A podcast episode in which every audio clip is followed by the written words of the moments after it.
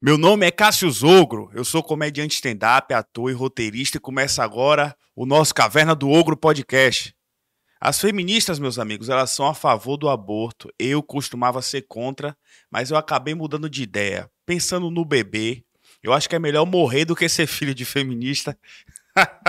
e vamos começar hoje falando desse tema, desse tema polêmico, porque a gente teve um caso agora no Brasil que chamou a atenção. Uma suposta menina de 11 anos que sofreu abuso sexual pediu para abortar e foi rejeitada e logo depois ela conseguiu. Bom, primeiro sobre esse caso, eu não tenho nada para falar em específico, porque eu não sei qual é a verdade.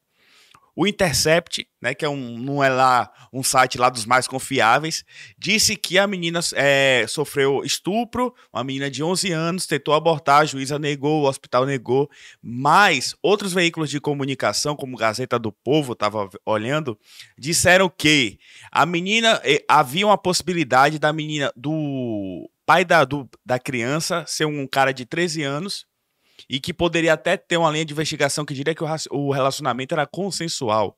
Mas ainda assim era crime, porque os dois era considerado estupro de vulnerável, porque os dois são menores de 14 anos. Eu não sei qual é a verdade, eu não sei o que se passa, mas uma coisa é fato. Há uma pressão da mídia, dessa galera bonitinha, dessa galera lacradora, em legalizar o aborto. Eu tenho uma piada que ela fala o seguinte: eu sou contra o aborto porque eu acho que o feto é um ser humano que ainda não se formou. E eu não posso concordar com isso, já que eu também não terminei minha faculdade. Essa piada tem um pouco de verdade nas duas coisas. E quando eu escrevi, eu demorei, eu estava na faculdade mesmo, e também porque eu acredito que o feto é um ser humano. E esse é o centro da discussão de tudo. Temos um ser humano ou temos uma coisa? Eu sempre me posicionei contra o aborto pelo, pelo fato de que quando se fala em interrupção de gravidez, quando se fala de meu corpo é minhas regras, quando se fala desse tipo de coisa, não se fala de que estamos acabando com uma vida ou com uma coisa. Muito se falava em aborto até os três meses de gestação. Aí quando você falava, falavam assim, ah, até os três meses o sistema nervoso central não era desenvolvido. Só que eu li um livro chamado Contra o Aborto e ele falava uma coisa assim, ele lançou um argumento filosófico que era o seguinte: ele falava que não é porque você desenvolve o sistema nervoso central que você é um ser humano, mas por você ser um ser humano, você desenvolve o sistema nervoso central.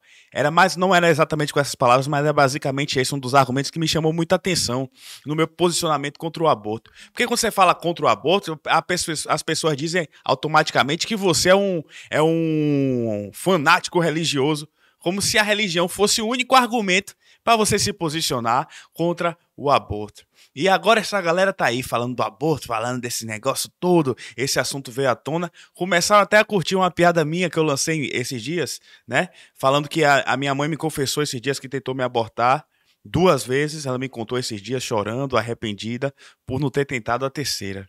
Essa piada minha até voltou à tona por conta desse tema do aborto. É, na Colômbia, foi legalizado recentemente e as feministas fizeram uma festa, né? Legalização do aborto de fetos de até seis meses. No começo do podcast aqui eu falei de feto de três, agora a gente aumentou o prazo para seis meses. Seis meses é o que as pessoas chamam às vezes de um feto é prematuro, mas um feto que tem condições de sobreviver fora dela. E foi legalizado o aborto desse tipo de feto. Me diga aí qual é a diferença de você tirar uma criança de seis meses de fora da barriga, você dar uma punhalada e você matar dentro da barriga. É o seu argumento? É o seu argumento feminista. Deve ser muito ruim ser filho de feminista. Enquanto as mulheres dão, dão de mamar aqui, ó, ela com seus peitos caídos, bota uma criança aqui embaixo.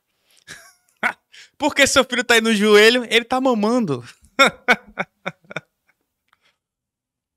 é, cara, eu tava lendo recentemente que eu, eu, eu pego muito ônibus, eu sou pobre. Eu pego ônibus e aí, pegando nos ônibus, eu comecei a ler um livro chamado A Metamorfose, de Kafka. É um clássico. E nesse livro conta basicamente a seguinte história: Um homem, em um dia, ele acorda se metamorfoseando no inseto, no monstro. E aí, a família, quando vê, toma um susto. Ele toma um susto, fica com vergonha da sua condição e a família não sabe lidar com aquilo ali. que o tempo vai passando, vai, ele vai se virando cada vez mais um inseto. Só que o pensamento dele ainda é humano, os sentimentos dele ainda são humanos, mas ele por fora tá virando uma coisa. Ele já não consegue se comunicar mais com sua família. E aí, até que no final das contas, a família não sabendo conviver mais com aquilo, decide se livrar dele e ele morre por inanição, porque param de dar comida a ele. E essa é, a ideia de se livrar dele surge da irmã que parecia ser uma pessoa muito amável para ele. O leitor, vendo o livro, sabe que ele tem um pensamento humano, que ele é humano, pois o narrador passa isso, que ele tem sentimentos humanos, embora por fora ele tenha virando um inseto. A família diz que ele já não é mais uma pessoa. Isso me lembrou muito o caso do aborto. Vale a pena matar, vamos desumanizar, vamos tratar aquilo como uma coisa, como um pedaço. Eu acabei de virar pai recentemente, agora sábado, 18 de junho, nasceu minha filha, Maria Cecília, que prova que eu sou contra o aborto, né? eu tive uma filha. então, ou eu sou contra o aborto, ou eu tentei e não consegui. Como eu geralmente consigo as coisas, eu garanto para vocês que eu consigo as coisas, eu sou um merda, pobre, e falo uma frase dessa sem pensar. Pois é.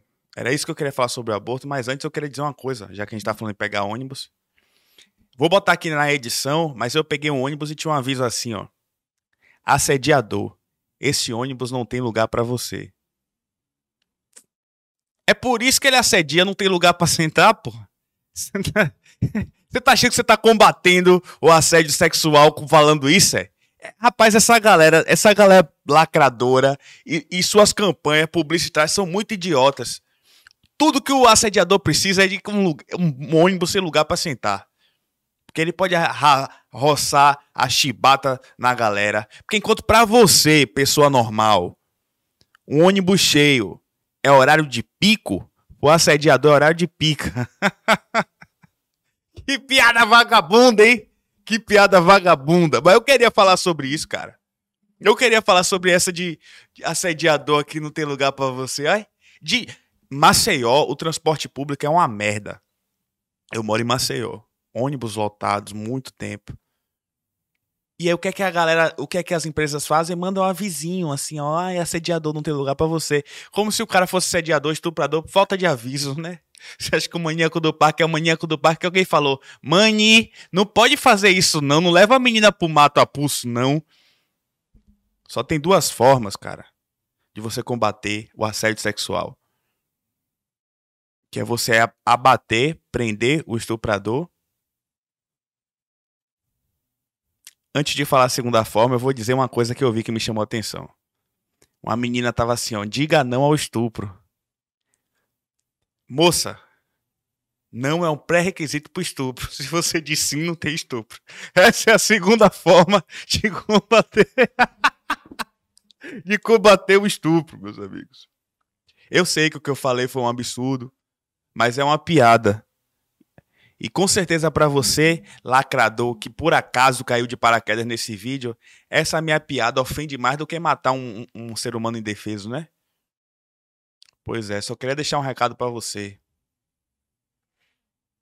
Tô cagando e andando porque você fala, porque eu sou ogro. Importante, aviso importante para você, galera.